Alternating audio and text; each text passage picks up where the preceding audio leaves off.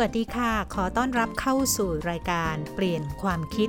ชีวิตดีดี รู้แล้วทำเถอะ พอดแคสต์เพื่อสุขภาพที่จะมาชวนให้คุณผู้ฟัง ปรับกระบวนคิดเพื่อให้ได้ผลลัพธ์สุขภาพที่ดีขึ้นค่ะ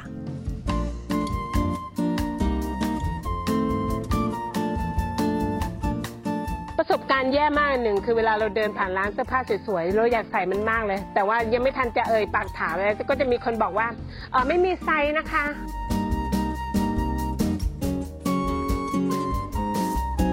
EP นี้จะเชิญชวนให้ไป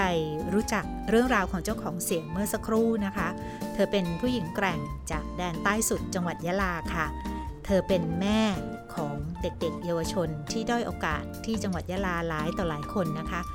และเธอเป็นผู้ก่อตั้งกลุ่มลูกเหลียง ซึ่งปัจจุบันพัฒนาเป็นสมาคมเด็กและเยาวชนเพื่อสันติภาพชายแดนใต้กลุ่มนี้นะคะเกิดจากการรวมตัวของกลุ่มคนที่สนใจในประเด็นที่เกี่ยวข้องกับความรุนแรงที่เกิดขึ้นกับเด็ก และก็เยาวชนในจังหวัดชายแดนใต้ค่ะ ซึ่งนับจากวันนั้นจนถึงวันนี้นะคะ ผู้หญิงแกร่งคนนี้แหละค่ะ ที่ทำงานมากว่า 10 ปีแล้ว แล้วก็สามารถสร้างเยาวชนให้เป็นผู้นำชุมชน และนอกจากนั้นเธอก็ยังก่อร่างสร้างธุรกิจเพื่อสังคมนะคะ ชื่อว่าครัวลูกเหลียงค่ะ เป็นการส่งเสริมอาชีพที่นำเอาเด็กๆ มาฝึกการทำอาหาร พัฒนาให้เขาเนี่ยเป็น local chef แล้วก็นำเสนอเรื่องราวต่างๆ สู่โลกภายนอก ผ่านวัฒนธรรมอาหารในพื้นที่ 3 จังหวัดชายแดนใต้ค่ะ ผู้หญิงคนนี้เธอมาคุยกับเราในเรื่องของแนวคิด ที่เธอได้ เพื่อเปลี่ยนสุขภาพ แล้วก็เปลี่ยนชีวิตของเธอให้มีคุณภาพทั้งสำหรับตัวเธอเองนะคะ แล้วก็เป็นคุณภาพที่ให้กับคนรอบตัวของเธอด้วย เรามารู้จักคุณชมพู่วันนักกนกเปาะอิแตดาโอหรือที่เด็กๆในจังหวัดชายแดนใต้ ที่ยะลานั้นเรียกเธอว่าแม่ชมพู่ค่ะ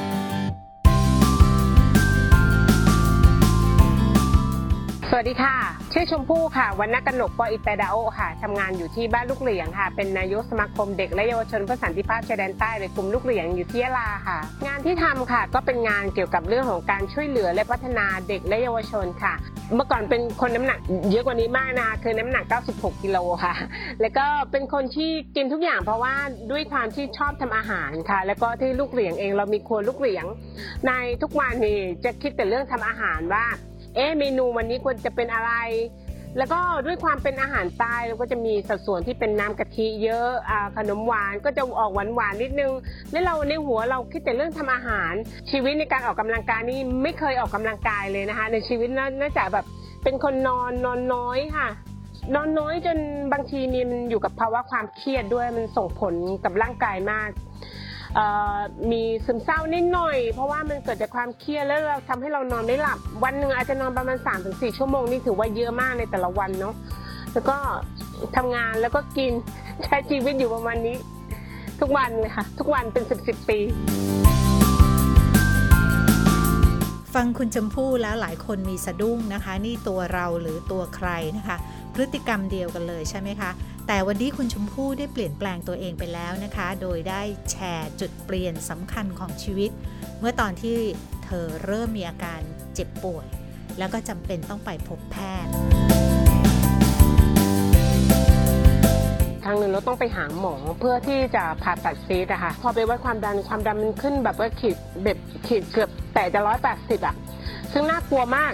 แล้วก็หมอบอกว่า ให้คุณไปนอนนิ่งๆก่อน ไปนอนให้ความดันมันลดลงสักนิดหนึ่งก่อน แล้วก็หลังจากนั้นก็เข้าสู่กระบวนการเข้าหาหมอ วินาทีนั้นแบบ บอกตัวเองเลยอะว่า ไม่เอาละคือจะไม่ปล่อยให้เกิดสถานการณ์แบบนี้กับตัวเองอีกแล้ว ฉันจะดูแลตัวเอง ฉันจะปรับตัว ฉันจะออกกำลังกาย ฉันจะลดน้ำหนัก และที่สำคัญคือเราจะใช้ชีวิตอย่างมีความสุขได้ยังไง วินาทีนั้นคิดแล้วว่า ถ้าตายด้วยความดันหรือตายด้วยอะไรสักอย่าง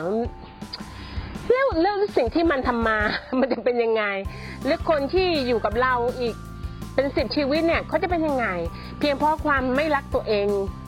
ไม่ดูแลตัวเอง อย่างนี้หรออะไรอย่างเงี้ย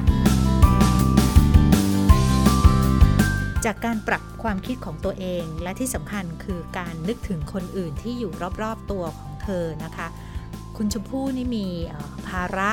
มีการที่จะต้องดูแลคนจำนวนไม่น้อยค่ะ ที่ไม่สามารถช่วยเหลือตัวเองได้ แล้วก็จำเป็นต้องพึ่งพาคุณชมพู่นะคะ สิ่งนี้ได้กลายเป็นแรงผลักดันสำคัญที่ทำให้คุณชมพู่นั้น เดินหน้าเปลี่ยนแปลงตัวเอง กระบวนการดูแลตัวเองอย่างเป็นระบบ ซึ่งเป็นเหมือนการต่อสู้กับตัวเองของคุณชมพู่จึงเริ่มต้นขึ้นค่ะคุยกับน้องๆเลยว่า หาเทรนเนอร์ให้คุณแม่หน่อย อยากจะออกกำลังกายที่มันถูกต้องด้วยไม่ใช่แค่การเดิน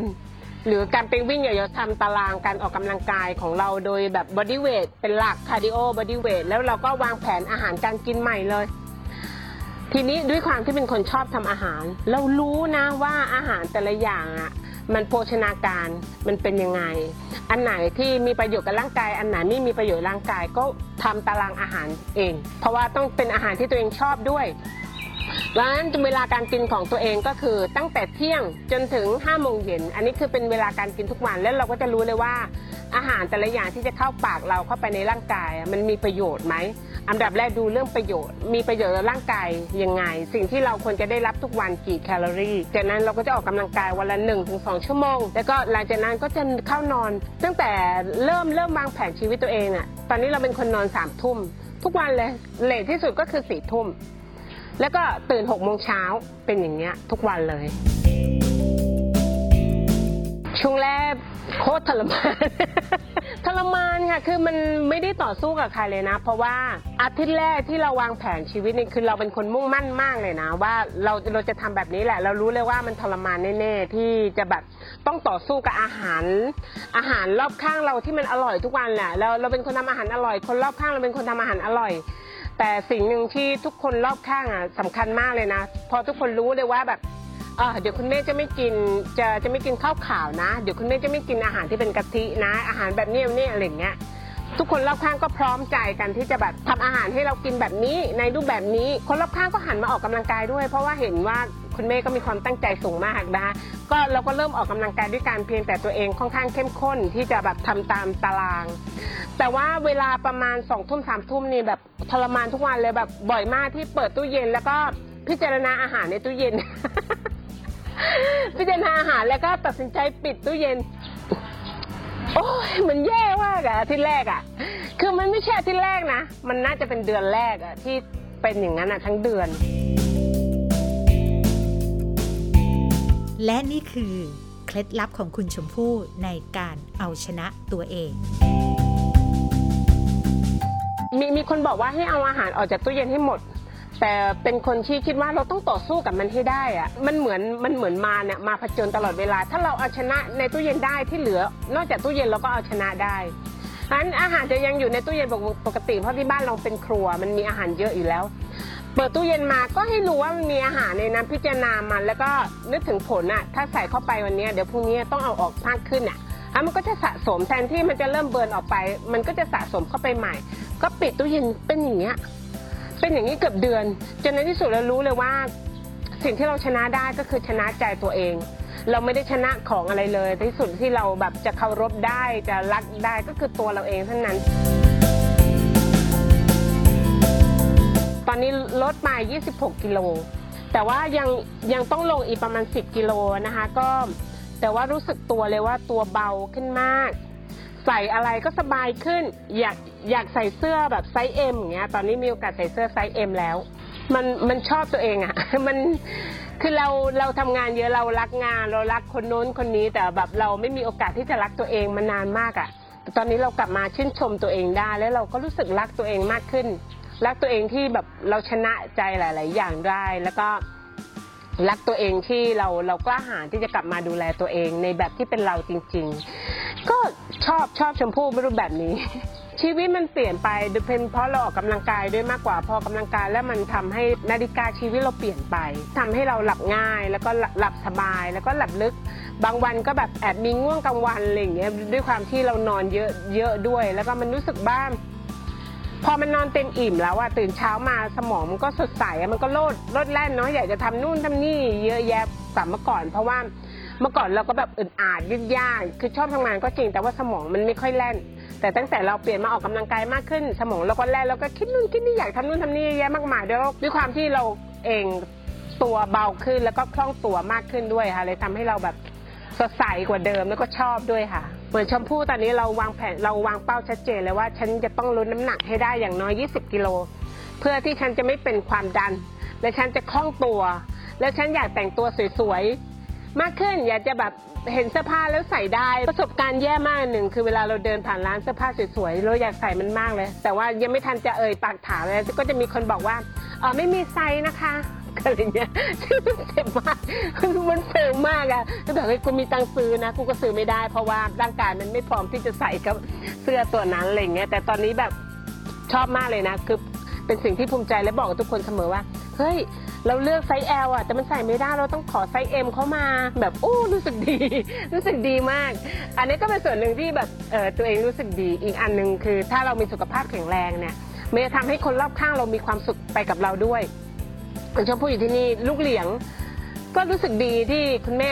ออกกำลังกายลดน้ำหนัก แล้วก็มีสุขภาพที่ดีขึ้น อารมณ์ก็ดีกว่าเมื่อก่อนเมื่อก่อนฉุนเฉียวง่ายมากเลยอะ อะไรมากระทบจิตใจนี่ไปเลยเครียดแล้วก็อาหน้าบูดบึ้งนู่นนี่นะทีนี้แบบนิสัยตัวเองเปลี่ยนไปมาก เพราะว่ามันรู้สึกมันรู้สึกอารมณ์ดีได้ง่ายอะแล้วก็มีความสุขกับชีวิตง่ายมากอะไรอย่างเงี้ยชีวิตมันง่ายขึ้นเยอะเลย แล้วก็มันก็ส่งผลกระทบต่อเรื่องงาน คนรอบตัวเราสิ่งแวดล้อมเราที่สำคัญสุดคือจิตใจเรารู้สึกดีกับตัวเอง เมื่อไหร่ที่เรารู้สึกดีกับตัวเอง มันจะทำให้คนที่อยู่รอบข้างเราสิ่งแวดล้อมเราทั้งหมดก็จะได้ผลพลอยได้ด้วยนะคะ อยากบอกกับทุกคนนะคะที่ยังยังแบบไม่พร้อมที่จะเปลี่ยนตัวเอง หรือใครที่อยากจะเริ่มเปลี่ยนตัวเอง แต่ว่ามันจะเริ่มต้นจากจุดไหนยังไงอะไรเงี้ยค่ะคิดว่าอยากจะให้ดูชีวิตชมพู่เป็นตัวอย่างเนาะผู้คิดว่าเราเริ่มต้นจากจุดเล็ก ๆ ที่เราทำได้ก่อน จริงๆ เราสามารถทำได้วันนี้ตอนนี้เย็นนี้เลย เพียงแต่ว่าต้องทำงานกับข้างในตัวเองให้มาก ๆเลยค่ะว่า เราอยากเห็นตัวเองแบบไหนในอนาคต เราอยากเห็นตัวเองที่ หุ่นดีขึ้น อยากเห็นตัวเองกระปี้กระเป๋ามากขึ้น อยากเห็นตัวเองที่เป็นคนสดใสมากขึ้นในอนาคตหรือเปล่า ตั้งคำถามตัวเองเลยค่ะ ตัวเองอยากเป็นแบบไหนในวันพรุ่งนี้มะรืนนี้หรือปีหน้าอนาคตอะไรอย่างเงี้ยนะคะ ถ้าเรากล้าหาญที่จะตั้งคำถามกับตัวเองแบบซื่อสัตย์และตอบตัวเองแบบซื่อสัตย์ผู้เชื่อผู้เชื่อว่า เราทุกคนเปลี่ยนได้หมดเลย ทุกอย่างต้องใช้เวลาเพียงแต่เราสำคัญสุดคือเมื่อไหร่เราจะเริ่มต้นนะคะ ให้ตั้งคำถามกับตัวเองแบบนี้ และคุณก็สามารถเริ่มต้นได้ทุกเมื่อเลยที่เมื่อไหร่ที่คุณพร้อมอะค่ะ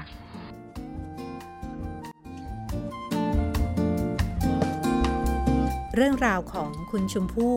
วรรณกนกเปาะอิแตดาอกนายกสมาคมเด็กและเยาวชนเพื่อสันติภาพชายแดนใต้ หรือกลุ่มลูกเหลียง จังหวัดยะลา ที่มาแชร์ในวันนี้นะคะ มีประเด็นที่น่าสนใจ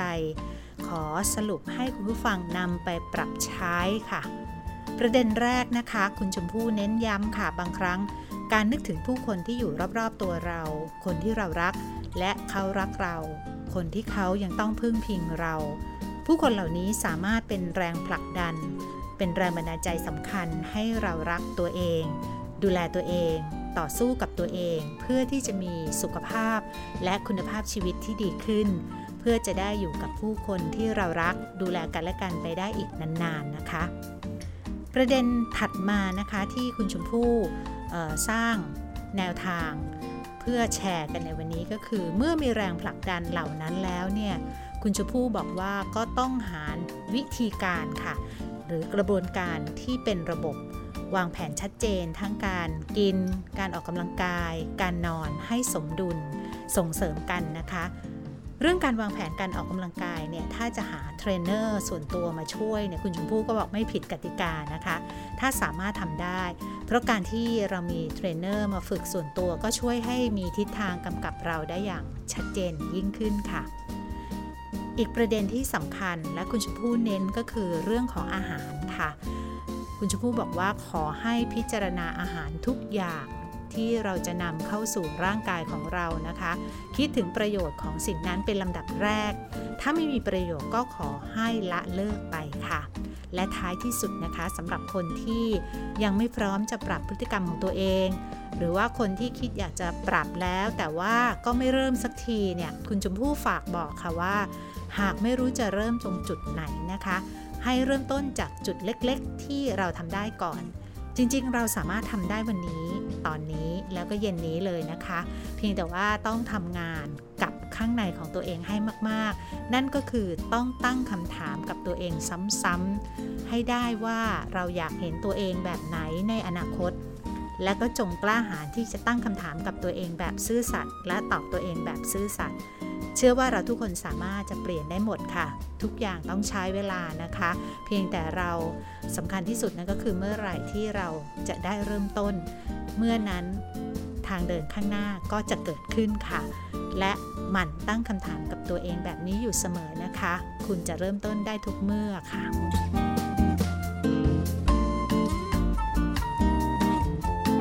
คุณชมพู่ยังเน้นย้ำอีกนะคะว่าสิ่งที่เราจะชนะได้ก็คือต้องชนะใจตัวเอง จงรักตัวเอง แค่เปลี่ยนแล้วลงมือทำวันนี้เลยค่ะ